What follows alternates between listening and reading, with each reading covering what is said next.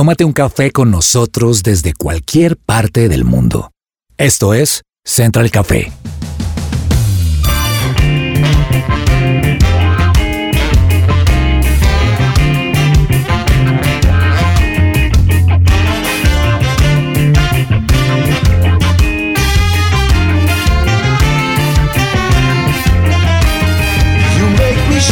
Holy Spirit. Un saludo muy, pero muy especial a todos nuestros oyentes que se están conectando, que estaban esperando este momento para poder compartir y disfrutar de esos temas tan espectaculares que siempre tenemos en esta mesa. Hoy Así como es. invitados muy especiales también, porque no solamente es la mesa, sino tenerlos a ustedes es como tener invitados especiales. Gracias, gracias. Y a nuestros oyentes también que son invitados especiales, estén lo que estén haciendo en este momento, lavando la losa, trabajando, eh, manejando su carro. Queremos que disfruten con nosotros y quiero iniciar con lo siguiente y con un invitado especial, Germán. Gracias Wow. por acompañarnos en Central Café. ¡Qué privilegio! No, el placer es mío. Qué, qué delicia volver a casa. Me encanta poder participar y estar junto a ustedes. Germán, una pregunta. Esa película que usted recomendaría, voy a sacarle un poco de su confort y de lo que usted siempre ve. Si usted le tocara recomendar una película animada, ¿cuál sería? Y para usted, ¿cuáles son esos ingredientes que acompañan una buena película? Bueno, animada, ¿verdad? Ok, Sí. listo. bueno, animada yo creo que la que más me gusta y que yo recomendaría y que veo una y otra vez sería la- Los Increíbles. Los increíbles. Me encanta esa película. Y yo creo que el ingrediente, el ingrediente secreto para mí, por ejemplo, en esta producción es una buena historia y mucha acción. Mucha acción. Mucha acción. Bien. Tenemos otra invitada muy especial. Para mí en lo personal es genial, es una genio en todo lo que dice, habla, comparte y son de esas personas con las que uno quiere conversar y tener una buena charla porque se disfruta, Así es es. ameno, ríe uno, llora, comparte, está ahí atento. Lautami, bienvenida. Y la misma pregunta y para sacarte de tu zona, ¿cuál sería esa película de acción y cómo la acompañarías? Gracias a mi compañero. No, esta introducción ya me dejó tan emocionada que me perdí hasta la pregunta. ¿Cuál fue la pregunta? Esa película. No, Sammy, ya me acuerdo. Estoy molesta. Es que me emocioné Sí, bastante sí. con esta intro. Bueno, les quiero decir que mi película favorita que me super mata es Batman, el Caballero de la Noche. Wow. O sea, me parece la producción. Y por varias razones. Primero, el director me encanta, que es Christopher Nolan. Me parece que todo lo que él hace es tremendo. Segundo, como el reparto, o sea, como escoger el casting, me parece que es impresionante. Ahí estuvo el guasón que me parece a mí el Joker. que Heath es- Ledger. Sí, Sí, más increíble. tremendo de todos los tiempos y también Christian Bale como También. Batman. Entonces está buenísimo y me encanta. y ¿Está con- buenísimo con el qué hago- personaje sí. o- Eh, no, como el concepto. Ah, el concepto. Sí, porque hay, hay Pues, mujeres hombre. que solo ven películas porque me gusta ese hombre. Sí, Y entonces, ah, bueno, se pierde un Sí, poco pero también es pero válido. es válido. Pero también sí, es no, válido. no, no, Sí, no, no sí. es como mi caso en este momento en que el tipo es taquillero Sí, Y saben a mí con qué me encanta compartir. Oiga, yo tengo una combinación que me encanta que son las crispetas con papas de limón. No sé por qué hago esa mezcla, pero es como todo funciona perfecto Claro. cuando tengo una buena película y crispetas Pero espera, ¿crispetas saladas o dulces? saladas. Ok. Pero sí hay que combinar también. Ay, yo sé. Es que la combinada Sí, también es rica. contraste rico. O sea, más Yo también soy sí. de esos, sí. Pero menos el azúcar. O sea, más salado y que uno encuentre. Ah, Si ok, uno no, habla- revés. si uno habla de todas estas cosas con las cuales las personas acompañan una película, he encontrado los que en el dispensador de gaseosas combinan todas las gaseosas para Sí. entrar a ver la película. Sí soy. Sammy, ese eres Todas. Sí tú. soy. Sí, Yo no quería decir que era un amigo, pero bueno, sí, soy yo. Y aparte de todo, acompaño las. Bueno, yo voy a cine. Sí. Mi top principal no es la película. Ok. Ok, el es el perrito. perro caliente. El perrito, Oh. Sammy, lo tengo muy leído. Sí, es el perro caliente. Tami, sí, me conoces. Y las crispetas saladas, Ajá. llevar al lado una tapa con salsa rosada para estar comiendo Wow. con las Estamos crispetas. excéntricos. Yo, sí. O sea, estamos yo, excéntricos. yo soy de los del team, no sé, no, no creo que me vayan a amar mucho por esto, pero yo soy del que la piña o la salsa de piña funciona para todo. Entonces, para mí. Sí. para mí Eh. la piña en el perro caliente es fundamental. O sea, si hay perro caliente y no hay piña, prefiero no comer el perro caliente. Uy, Sa- fuertes declaraciones. Sí, sí, sí. Sabemos que nuestros oyentes también disfrutan de este tema, esas películas que ellos recomiendan, cómo les gusta acompañarlas. Y hoy también, no solamente con crispetas, con perro caliente y con mucha piña como hace Germán, sino también con un delicioso café, vamos a disfrutar del tema del día de hoy, así que no se muevan.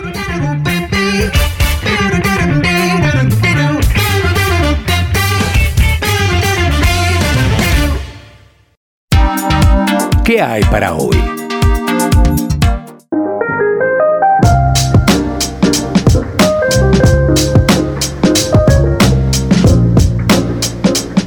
Es muy interesante, pero a ver si esa también la vio venir Lautami en mi forma de ver el cine. Y es que por todo el trabajo que hay detrás y por mi consideración con las personas que hacen una buena película, yo me quedo a intentar leer todos los créditos al final.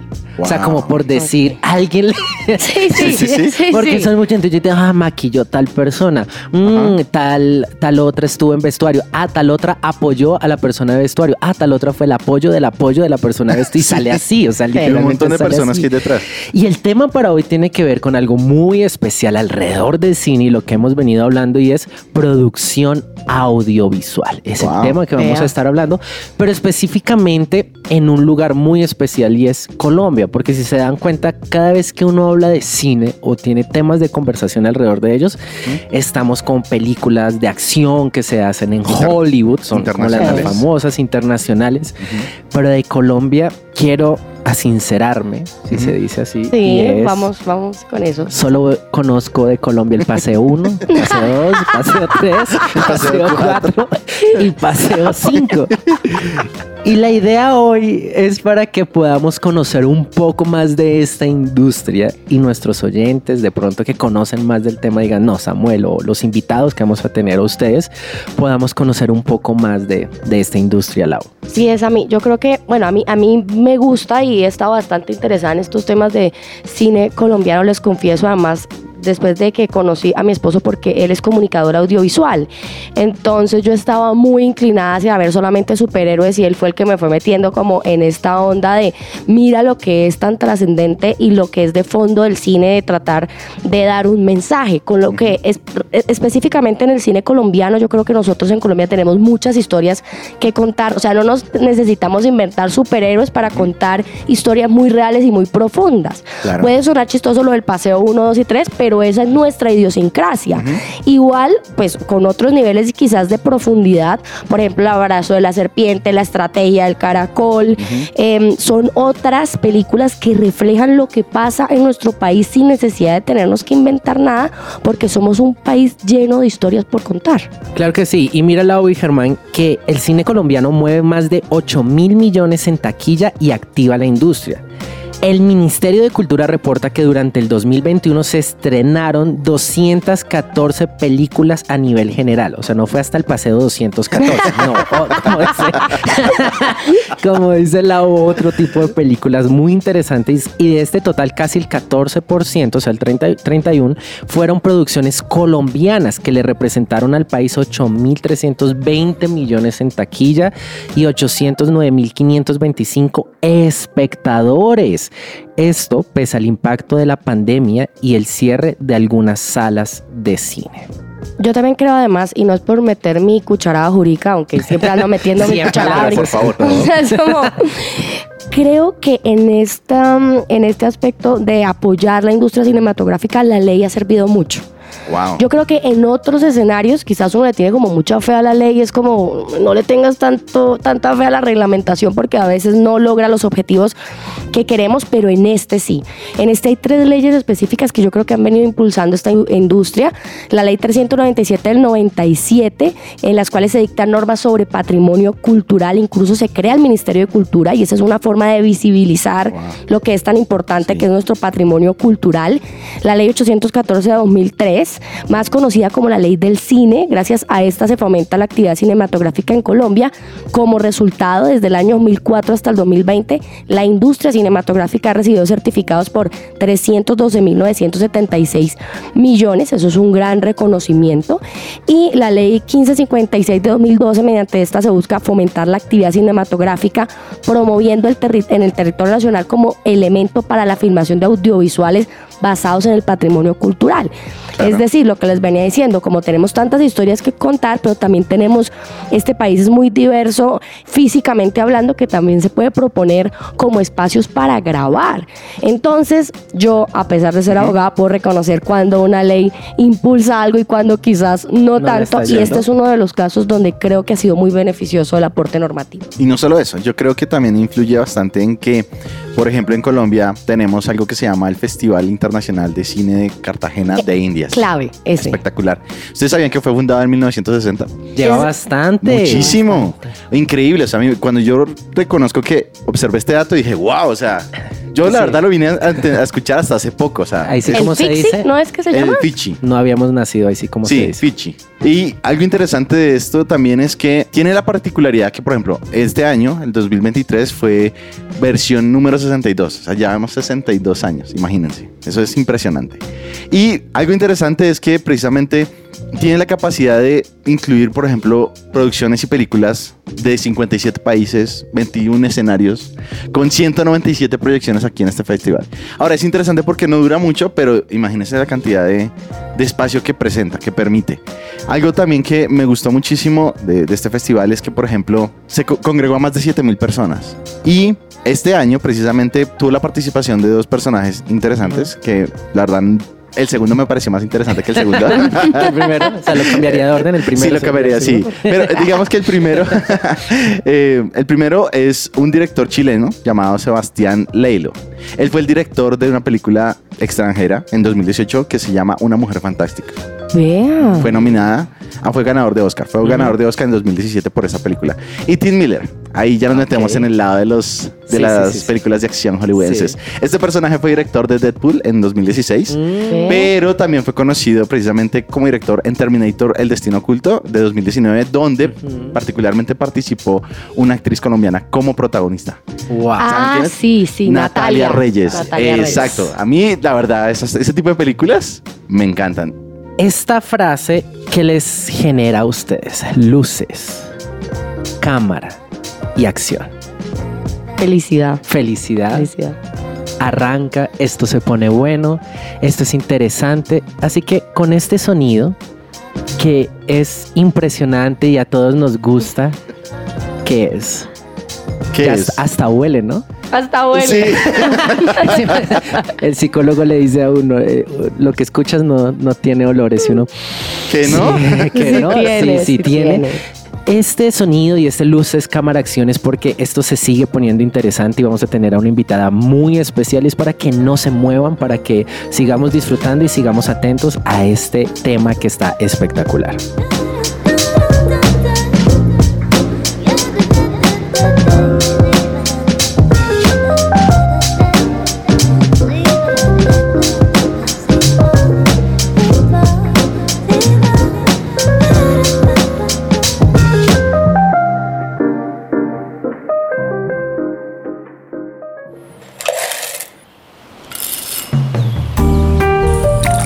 Llegó la hora de tomarnos un expreso.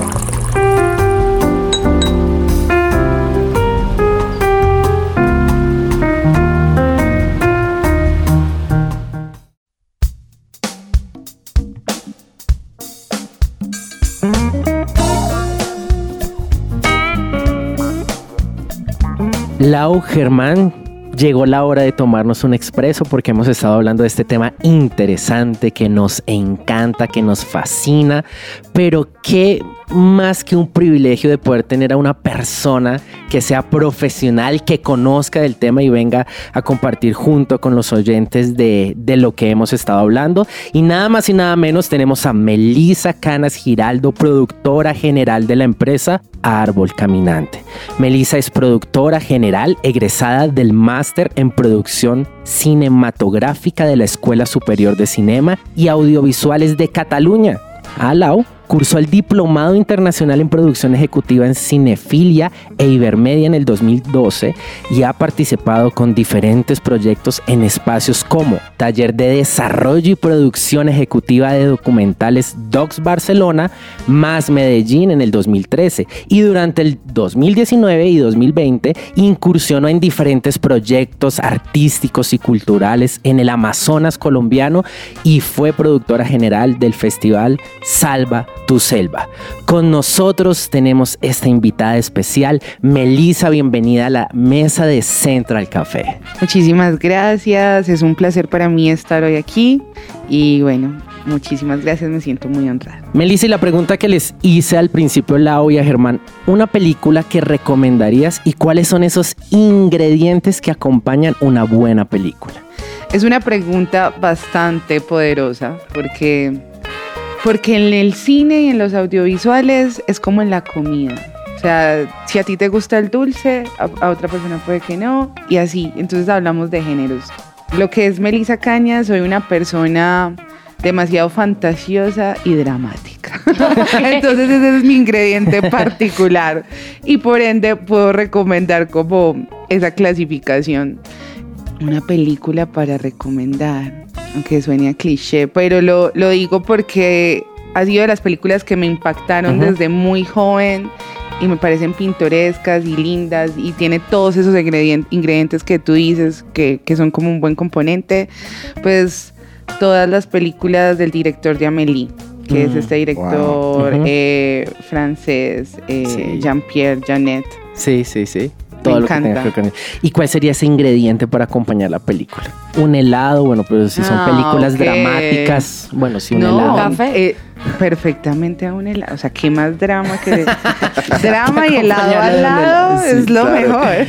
Pero bueno, Amelie no es tan, tan drama, es, es como una película que inspira a creer en el amor, en, lo bonito de la cotidianidad, en, en el conocer a alguien. Entonces, un helado va muy bien acompañado de un café, una fogata. Bueno, Fogato, muy bien. Detrás de todo lo que hemos hablado, hay ingredientes también que acompañan lo que es ese producto final que nosotros vemos en el cine, una buena película dramática, de comedia, de acción.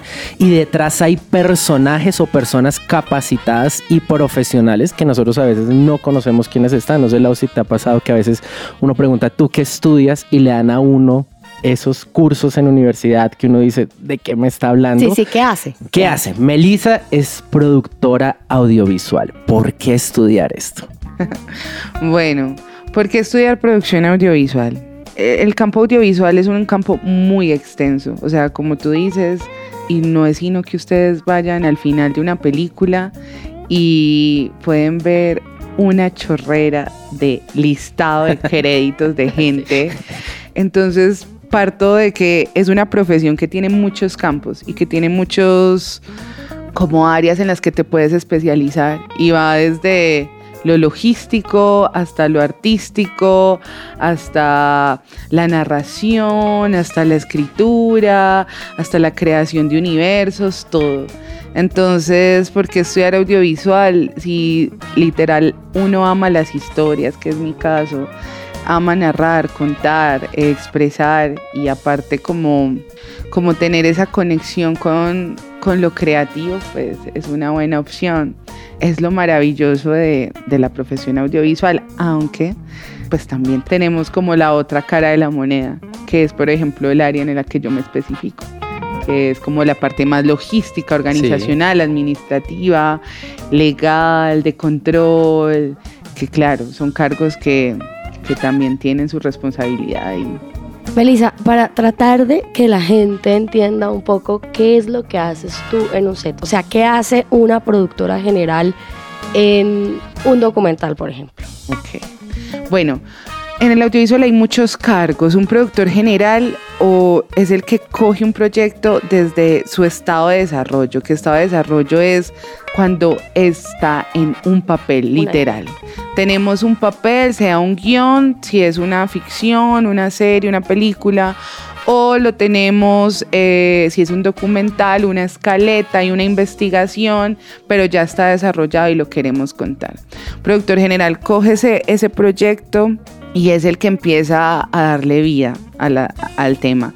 Pero darle vida no desde lo creativo, sino desde, desde lo real. Entonces, ¿cómo puedo hacerlo? ¿Cuánto dinero necesito? ¿Cuántas personas tengo que contratar? ¿Cómo lo voy a hacer? ¿Cuáles pueden ser los problemas a los que me puedo enfrentar?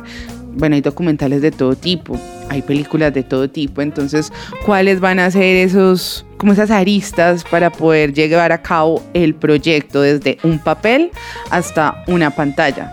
¿Cierto? Que, que eso es como lo que queremos todas las personas que hacemos audiovisual, que nuestras historias lleguen a ser vistas y que puedan llegar a ese público, porque nosotros desde el papel estamos pensando quién será esa persona que va a ver mi proyecto, Ok. quién será esa persona que va a ver esta historia.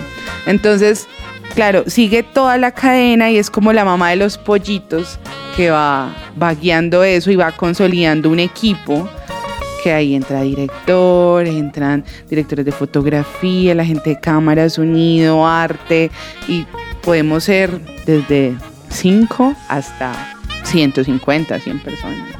Melissa, pero ya que hablamos un poquito de eso, quiero saber si uno cómo descubre que tiene talento para esto. Sí, ¿cómo lo descubrió Melissa? O sea, vamos en ¿Cómo lo ese paso, descubriste tú, por ejemplo? Yo, yo, yo he pensado mucho eh, en, en mi parte profesional, en mi vida también, porque pues mi vida va ligada a esto que yo hago. Y porque le atiné a la producción. Creo que hay dos cosas. La primera es que vengo de una familia muy grande, muy grande. Yo soy de la ciudad de Medellín, familia tradicional antioqueña. Mi abuela tuvo 14 hijos, tengo 13 tíos, primos por montones y somos una familia muy unida y celebramos todo, o sea, absolutamente todo. Y yo disfrutaba demasiado de esas celebraciones y comencé haciendo las logísticas de celebración en mi casa, Ah. en la Wow. abuela, Ah, la casa de la abuela. O sea, como que yo dije, pero a mí de dónde me salió este chip de gestionemos aquí, hay que comprar, bla, bla, bla. Yo, obvio, fue mi casa desde muy pequeña y desde muy pequeña empecé como, bueno, nos vamos a reunir, vamos a celebrar el cumpleaños de no sé quién. Eh, se va a casar tal prima, entonces vamos a hacer la despedida de solteros. Vamos a hacer todo, baby shower, o sea, todo, absolutamente todo. Y pues no estoy hablando que era una logística de cinco personas, sino que era una logística de 50 personas. O sea, prácticamente somos inclusive 70 si nos juntamos todos. Entonces como que desde ahí yo siento que me empezó ese chip de, de gestionar, de organizar, vamos por aquí, vamos por allá. Y, y bueno, y ya ligado a la creación de cine y, y- bueno, y de contenidos culturales, porque tampoco me quiero, bueno, pero hoy estamos, hoy estamos hablando de cine. Eh, y audiovisuales, eh, nace desde niña, o sea, mi fijación con leerme mis libros, después con empezar a ver lo que estaba plasmado en un libro, plasmado en una película, y fui devoradora desde muy chiquita, desde muy pequeña, de contenido audiovisual. O sea, me encantaba ver películas, me encantaba meterme en los mundos, me encantaba leer. Entonces, como que de ahí empezó también como todo eso. Creo yo que es una buena parte Claro. en, la, en la que se unieron como, bueno, a esta chica le gusta las historias, la conmueven, pero al mismo tiempo tiene un chip para organizar y para gestionar y todo eso. Creo que ya varios de nuestros oyentes identificaron ese productor general en su familia y como esa línea en la cual puede estudiar. Exacto. Melissa, ¿por qué volver a Colombia después de haber estudiado en el exterior? Y más porque esa empresa y todo ese mundo allá es tan fuerte, ¿por qué regresar otra vez a Colombia? Bueno, mi experiencia en el máster en Barcelona fue increíble. O sea, conté con profesores impresionantemente impecables y gente de la industria en España y en Europa muy buenos. Pero pues también está el tema de amo ser colombiana y, y no me quiero ceñir solo al estar aquí. Yo creo que de una u otra forma mi profesión me permite ir mucho y estar yendo y viniendo. Entonces regresé a Colombia también con un deseo de, bueno, si tengo que volver, volveré, pero por el momento vamos a lo que aprendí allá, transmitirlo acá, ver cómo lo puedo ejecutar. Al principio era como algo muy, claro, tú, a ti te dan unos contenidos, te dan un- unos materiales, pero tú eres como, bueno, ¿y cómo hago? ¿Cómo procedo? Y pues llegué a Colombia y, y todo se empezó a dar, cogí otros proyectos. Entonces creo que volver a Colombia, volver allá, soy una persona de todas partes. Entonces vuelvo, voy, puedo ir, no tengo lío con eso. Melissa, ya que tienes como este panorama como internacional por haber estudiado por fuera, ¿Cómo ves el cine latinoamericano? O sea, yo siento que de un tiempo para acá viene pegando muy fuerte producciones, por ejemplo, mexicanas, los argentinos también son muy buenos.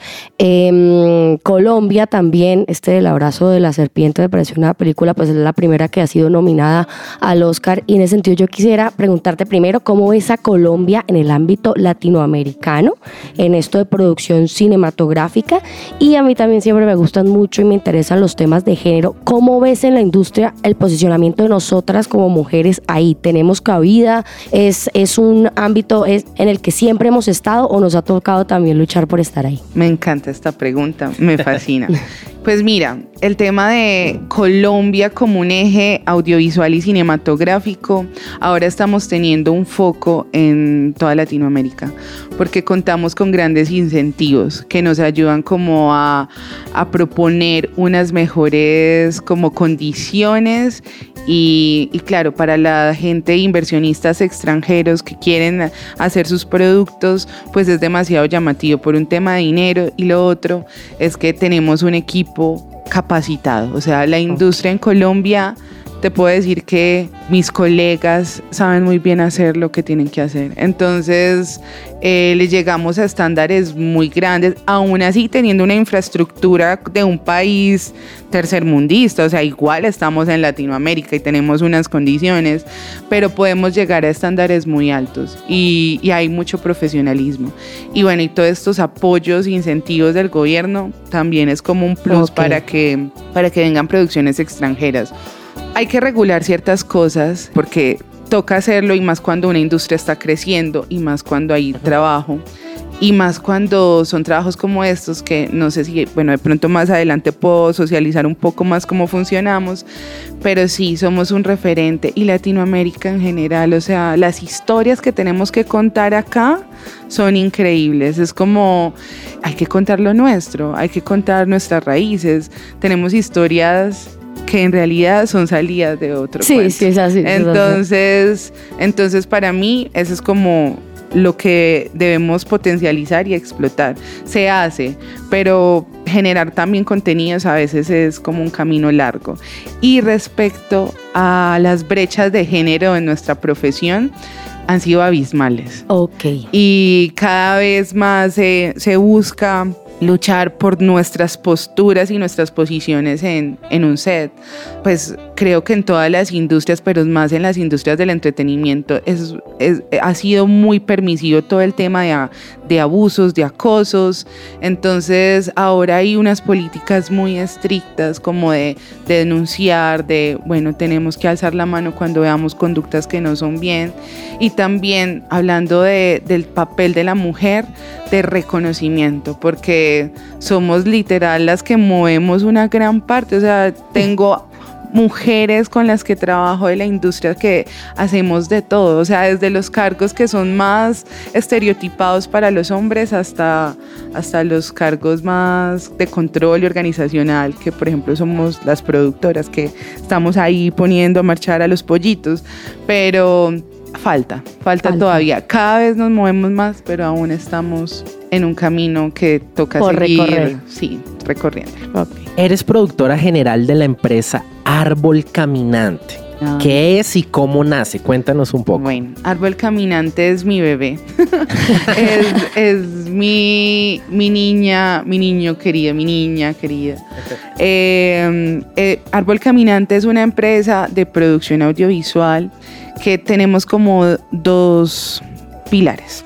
El primero es que tenemos unos proyectos que son como tal de árbol caminante que están desde el desarrollo, lo que les explicaba ahorita, como que están en esa gestación donde ya está toda la parte escrita, consolidada y estamos abriéndole camino para los diferentes puntos de acción. ¿Eso qué es? Buscándole financiación a algunos proyectos, eh, viajando a laboratorios de guion, eh, buscando perfilar el proyecto mucho mejor para que tenga un camino un poco más, más fácil. Los proyectos normalmente no tienen como un tiempo de ejecución muy estandarizado porque esta clase de proyectos que se tienen que abrir caminos solos tú en el camino te puedes encontrar desde un caracol hasta un lobo feroz. O sea, es como eso. Entonces, como que cada proyecto Tiene tiene, lo retos. suyo, tiene Mm. lo- su reto. Entonces, Árbol Caminante, tenemos varios proyectos que son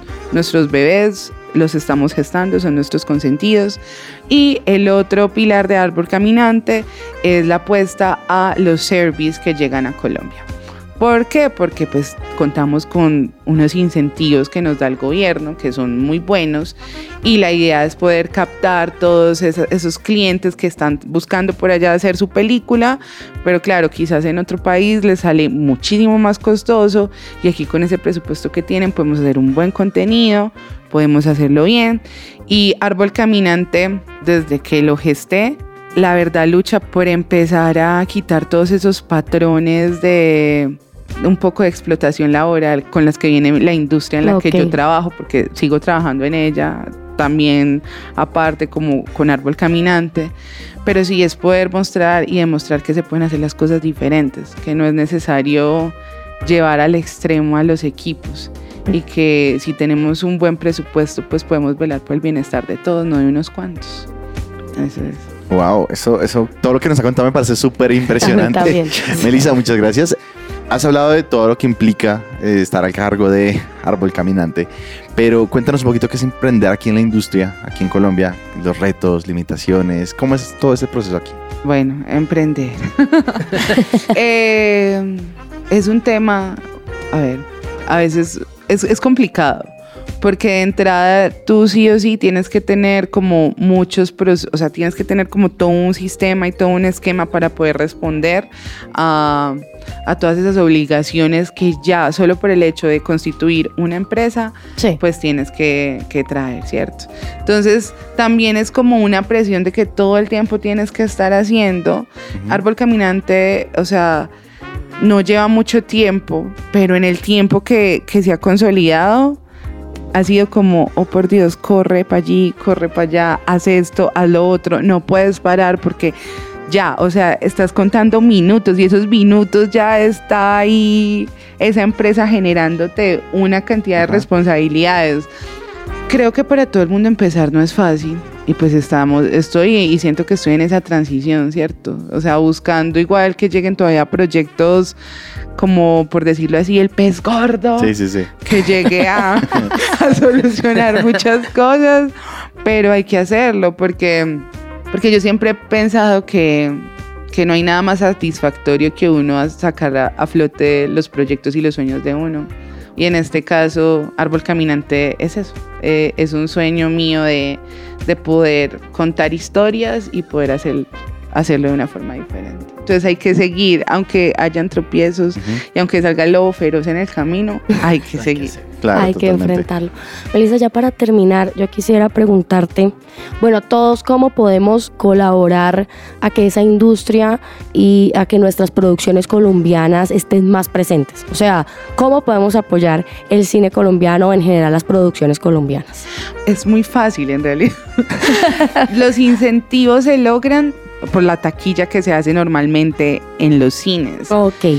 Vayan a ver lo que hacemos, vayan Claro. a cine, vayan a cine todo el tiempo.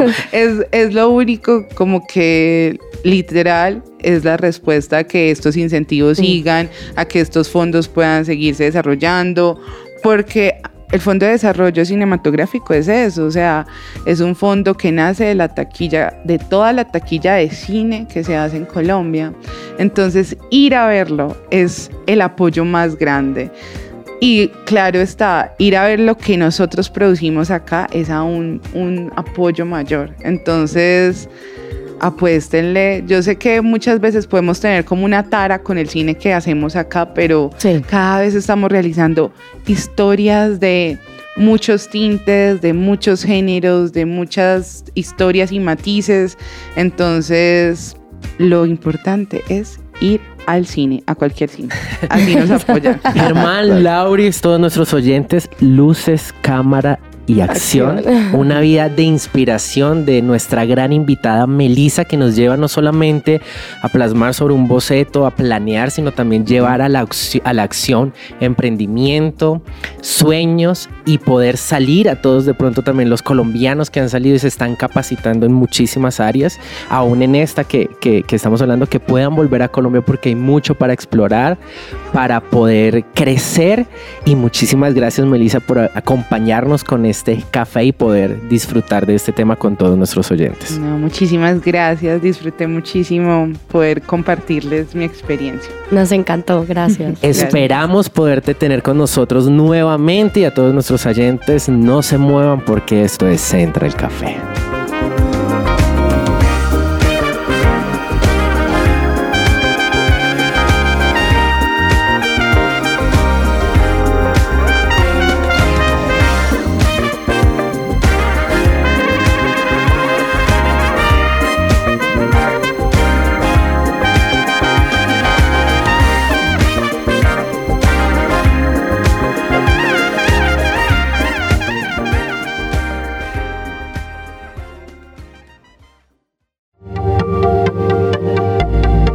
No te desconectes. Esto es Central Café. Su presencia radio.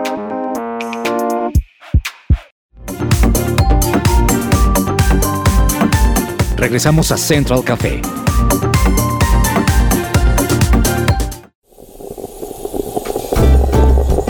Datos curiosos y tostados.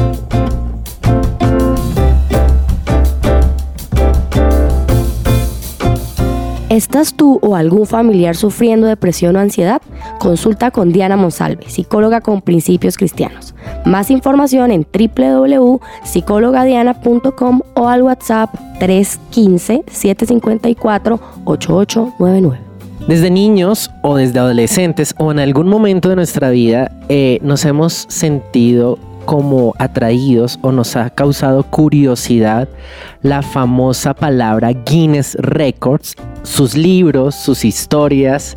No sé si se han identificado, si recuerdan alguna, Germán, pero esto, esto llama mucho la atención, ¿no? Muchísimo. Yo recuerdo de chiquito que eh, pues los libros, el libro Guinness era bastante grande y cada año salía uno, ¿no? Sí, siguen vendiéndolos. Sí. Uno ve a sus librerías reconocidas y ahí está como que uno entra y suena. "Ah", Sí, literal. Sí. Es muy cierto, es muy cierto. El hombre más alto, la pizza más Sí. grande, la. No- Yo no recuerdo el, el hombre más velludo del mundo. el hombre más bello del mundo. ¿Qué Sí, dato que es? era, sí, era como, eh, porque es que el nombre es todo raro, o sea, es como de hombre lobo, le decían, el hombre Ah, lobo, entonces era por eso que, pues, sí, es que era técnicamente Lau, así. ¿recuerdas Sí. algo? Yo me vi hace poco un documental de la apnea, estas Ah, claro, apneístas, sí, sí, sí. y rompen récords un montón y, hay que tener cuidado con, por favor, en casa no practiquen eso porque ese deporte está muy complejo, pero todo el tiempo estaban batiendo esos récords. Sí, sí, sí, sí, sí. Voy a iniciar antes de darles el dato que traigo para hoy con el curioso origen de los libros Guinness de los récords. Ok. ¿sí? La idea de publicar un libro como el de los Record Guinness, en el que se pudieran recoger los datos y hechos curiosos acaecidos en todo el mundo, surgió a principios de los años 50 del siglo XX. Su impulsor fue el director general de la cervecería Guinness, Sir Hawk Beaver, cuando, durante una cacería, con unos amigos todos debatieron sobre cuál era el ave de caza más veloz y no lograron dar con la respuesta. Así es como este hombre idea el poder colocar y empezar a acumular todos esos Guinness de cosas, personas, pueblos, todo lo que se pudiera dar, y inició el Guinness Records. Por eso, como dato curioso, hoy voy a hacer un Guinness Records de datos curiosos. Vea, pues. Vea, me encanta. Yo pensaba que Guinness, la Ajá, cerveza, ajá. se copió del Guinness Records. Ah, no, fue al dato fueron ellos. Fue al revés. Los que iniciaron, entonces vamos a colocar y voy a iniciar con Guinness Records. A ver. cómo Ay, no, me va. encanta, Javi, me encanta. Igual podemos conversar, ¿sí? No es el que más Guinness, sino voy a dar muchos datos curiosos. ¿Sabías que te daría una sobredosis de potasio si te comes 480 bananas. En ese momento tendríamos sobredosis de potasio. ¿Y habían escuchado sobredosis de vitamina C? No. Aparte de todo lo que las mamás le dicen a uno de como vitamina C. Sí nos daría una sobredosis si comemos 11.000 naranjas. Estaríamos en el hospital por sobredosis de naranjas. ¿Quién habrá sido la persona que lo intentó para 11.000 descubrir? De cafeína tendríamos una sobredosis con 92 tazas de café. Ok. Ahí en ese momento tendríamos unas dos sobredosis de cafeína. Dato 2. Al tomar agua fría quemamos calorías. Laura Tami, escucha esto. Ya que creemos que creamos un desbalance térmico que obliga al cuerpo a calentarse de nuevo. Aquí por cada vaso de agua se queman 60 calorías. Dato 3. Al colocar una concha de mar en la oreja no escuchamos las olas del mar como pensamos, sino el eco de las arterias de nuestro oído que escuchamos en ese momento. Si la Tierra no tuviera luna, escuchen esto, los días durarían 6 horas. Dato curioso. Wow. Cuando decimos no puedo, nuestro cerebro se detiene de trabajar. Automáticamente deja de hacer un proceso. Pero cuando decimos en nuestra mente o lo hablamos simplemente, ¿cómo lo puedo hacer? Nuestro cerebro empieza a poner a trabajar todas esas neuronas para poder desarrollar ese trabajo. En 1998, Germán, un error humano hizo que se borrara el 90% de la película de Toy Story Sí, 2. yo me No. conozco esa historia, yo me conozco esa ¿Sí? historia. Sí, ¿Y sabe cómo fue que se volvió a, re- a- a- a rehacerla esta? sí, precisamente una persona que tenía una licencia, que estaba de licencia, creo que era licencia de maternidad, se había llevado todo ese material para la casa. Y resulta que como se había perdido el 98%, Sí. eh, gracias a ella se recuperó todo. Porque, lo, porque se perdió completamente. Gracias a una empleada que estaba en día virtual, Ah, ok. se recuperó toda la película de Toy Story 2. El 84% de las personas que se acuestan tarde, vamos a ver si son de Uy. porque yo sí, Sí soy. suelen contar las horas que van a dormir. Sí, Mi esposa sí. se ríe porque yo sí, de 10, 11, 12, Sí. 1, 2, Sí. 3, 4, 5, etc. Por aquello de que uno mínimo tiene que eh, dormir seis horas, entonces Sí. no es como, ¿será que se- Bueno, cinco no pasa nada. Ya casi son las seis. Los egipcios se rapaban la cabeza porque estaban infestados de piojos. Ok. Oh la cima God. del monte Everest es de piedra caliza marina, lo que significa que el monte más alto de la Tierra estuvo de la- debajo del mar en algún momento. Wow. Por la mañana, esto me encantó este dato curioso, por la mañana somos más altos debido a la descompresión de la columna vertebral. O sea que en la mañana mido 1,70. Yo sí decía porque en las citas médicas me- siempre me daban. Uno mide más. y- Mide no- más. Yo era como, Y pero no mira la En cédula en la cédula En no aparece ese número, pero 57 segundos me quedan. Si la Tierra se frena en seco, tuviera un freno de mano, saldríamos disparados a una velocidad que nos desintegraríamos. wow. Opa. La palabra salario viene de la época del Imperio Romano, donde se pagaba con Sal. sal, de ahí sale la palabra su salario. Miren este, me encanta. El nombre completo de Picasso era Pablo Diego José Francisco de Paula Juan Neupomuceno Crispín Crispiano de la Santísima Trinidad Ruiz de Picasso. Creo que su firma en las pinturas quedaba mejor. Picasso. Picasso. Muy bien. Las parejas de nutrias marinas cuando duermen se dan la mano para evitar alejarse la una de la otra.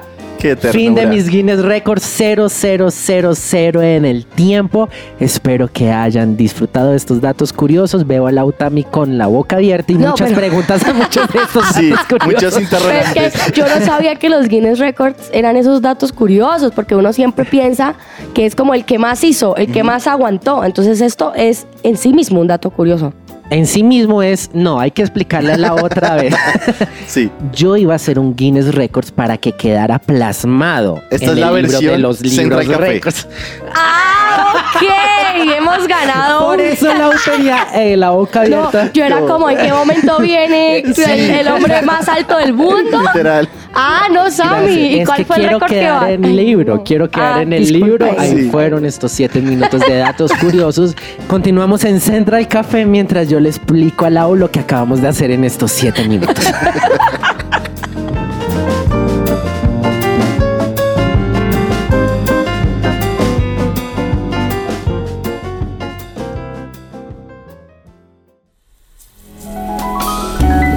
Central Café descafeinado.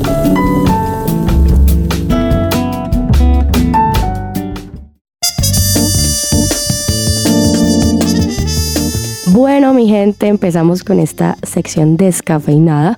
Para hoy les traigo una sorpresa y es que vamos a entrevistar a alguien en estos minutos y es nada más y nada menos que Marcos Rey, el director ejecutivo de la Oficina Latinoamericana de los Ministerios Kenneth Copeland. Bienvenido a este descafeinado, Marcos. Muchas gracias aquí de estar en esta casa. Es un gusto estar aquí. El gusto es nuestro. Bueno, Marcos, empecemos como a entrar en materia y quisiera preguntarte de qué se trata la Convención Latinoamericana de Fe 2023 que nos interesa tanto en este momento. Vamos a estar el 6, 7, 8 y 9 de septiembre en el Centro de Convenciones Ágora, aquí en Bogotá. Y es un evento que ha estado en el corazón del hermano Kenneth Copeland por aproximadamente 5 o 6 años. Desde el año 2017-18 quería hacer un evento con un formato de inmersión total en la palabra, donde creyentes de todo tipo y aún si no eres creyentes puedes venir y sumergirte en ese tiempo de exploración de la palabra y crecer. La palabra clave aquí sería crecimiento, visión, propósito y digamos llevarme algo, llevarme una impartición cuando yo venga a este evento. ¿Cómo surgió este evento? Como les decía, Kenneth Copeland eh, tenía esta idea en su corazón de hace muchos años, lo hace en obediencia a Dios, que le dijo que ministrara especialmente al pueblo latino, algo que empezamos a hacer al comienzo del 2010 aproximadamente, y eh, ya hemos visitado distintas naciones de Latinoamérica, hemos estado en Perú, Venezuela y Colombia, ya, ya hemos estado tres veces, pero nunca, nunca antes hemos estado en toda Latinoamérica con un evento de un formato de cuatro días, cuatro días de sumergirse o lo que le llamamos inmersión total en la palabra. Va a ser un miércoles a la noche y luego vamos a tener todo el jueves, todo el viernes y todo el sábado. Y el hermano Kenneth Copeland recibió esa visión de parte de Dios de sumergir al cuerpo de Cristo en la palabra para que tu espíritu empiece a tomar el control y cualquier cosa que en la carne te esté molestando en ese tiempo pueda bajar el volumen de su voz y tú puedas escuchar más atentamente la voz del espíritu y la dirección de Dios y de cómo continuar con tu vida y eventualmente, eh, y no, con seguridad, resolver esos problemas. Durante estos cuatro días, ¿a quiénes vamos a poder ver en el evento? Vamos a estar eh, con el hermano Kenneth Copeland, que ya ha estado aquí tres veces, Jerry Savelle, que es otro conferencista internacional, eh, eh, digamos que empezó desde los comienzos con Kenneth Copeland de Jerry Savelle uh, Ministries International y eh, luego él ha estado en, el, en, junio del 2021. Los otros dos predicadores que vienen, eh, uno no ha estado nunca en Colombia antes, que es Keith Moore, y el, eh, el, otro conferencista es Jesse Duplantis, que ha estado un par de veces, pero en eventos pequeños, nunca en un evento de una dimensión de este tipo, y van a estar cada uno predicando múltiples sesiones, todas distintas. Es decir, que este es un evento que fluye de comienzo a fin sin repetición. Es uh, guiado por el Espíritu Santo y sin ningún tipo de repetición de sesiones o del mensaje. Bueno, eso ya lo has venido diciendo, pero para puntualizar cuándo y dónde será, cómo se puede inscribir la gente, tiene algún costo. Entonces, como decíamos al principio, pero para aclararlo, 6, 7, 8 y 9 de septiembre, eso es miércoles a la tarde al sábado. Son sesiones completas todo el día jueves, todo el día viernes y todo el día sábado. Eh, vamos a estar en el Centro de Convenciones Ágora Bogotá y lo más importante de todo para los oyentes es, es un evento gratuito. No tienes que pagar para ingresar, sencillamente lo estamos sembrando y eh, cuando tú llegues, eh, lo, lo, que sí le pedimos a la gente es que se preinscriba. Necesitamos saber cuánto volumen de gente va a estar llegando y eh, vamos, vamos a estar allí y, y sencillamente necesitas ir a un sitio web confe.kcmlatino.org. Lo repito, confe www.kcmlatino.org y puedes inscribirte tú y hasta tres acompañantes para un total de cuatro personas por cada inscripción. Súper, bueno, hagámosle entonces una invitación a nuestros oyentes. Sí, me gustaría decirle a los oyentes de que, como lo dije antes, este evento está diseñado para que literalmente te desconectes del mundo. Que vengas y te conectes literalmente con lo que el Espíritu de Dios está diciéndote en cuatro días cuatro días. Ya hemos hecho el esfuerzo de la siembra donde no tienes que pagar, te inscribes gratis y simplemente vienes. Eh, esa inversión ya está hecha por ti. Lo único que te estamos pidiendo es que le des ese tiempo extra a Dios. Yo sé que es un jueves, yo sé que es un viernes, pero como te decía, considera que ya hemos costeado, digamos, digamos lo que tú pagarías en otros eventos.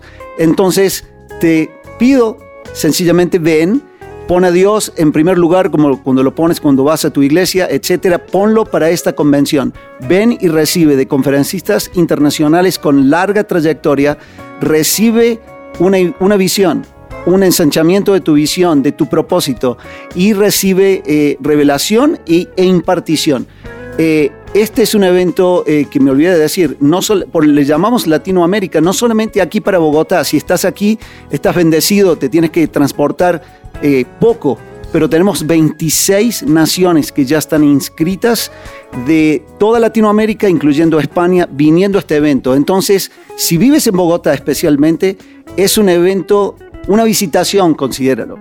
Algo que está en el corazón de Dios y que te quiere ministrar aquí, a ti, localmente aquí, pero para que tú impactes a esta ciudad, a esta nación y eventualmente a la región toda de Latinoamérica. Muchísimas gracias por haber hecho parte de esta sección tan espectacular que es el descafeinado y por compartir con nosotros. Vamos todos a inscribirnos entonces.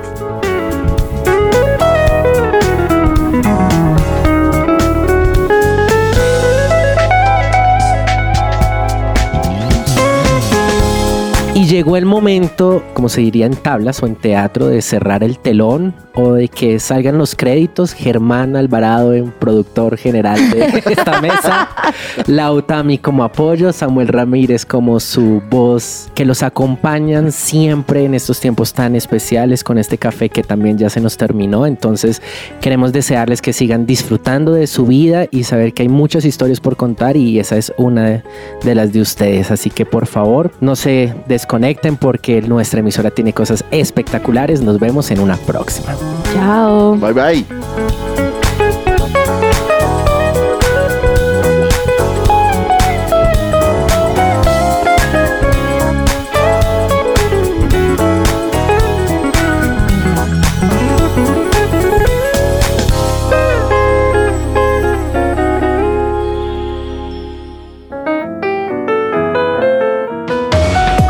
Central Café también está en su presenciaradio.com. Allí puedes encontrar el listado con todos los programas de Central Café en SoundCloud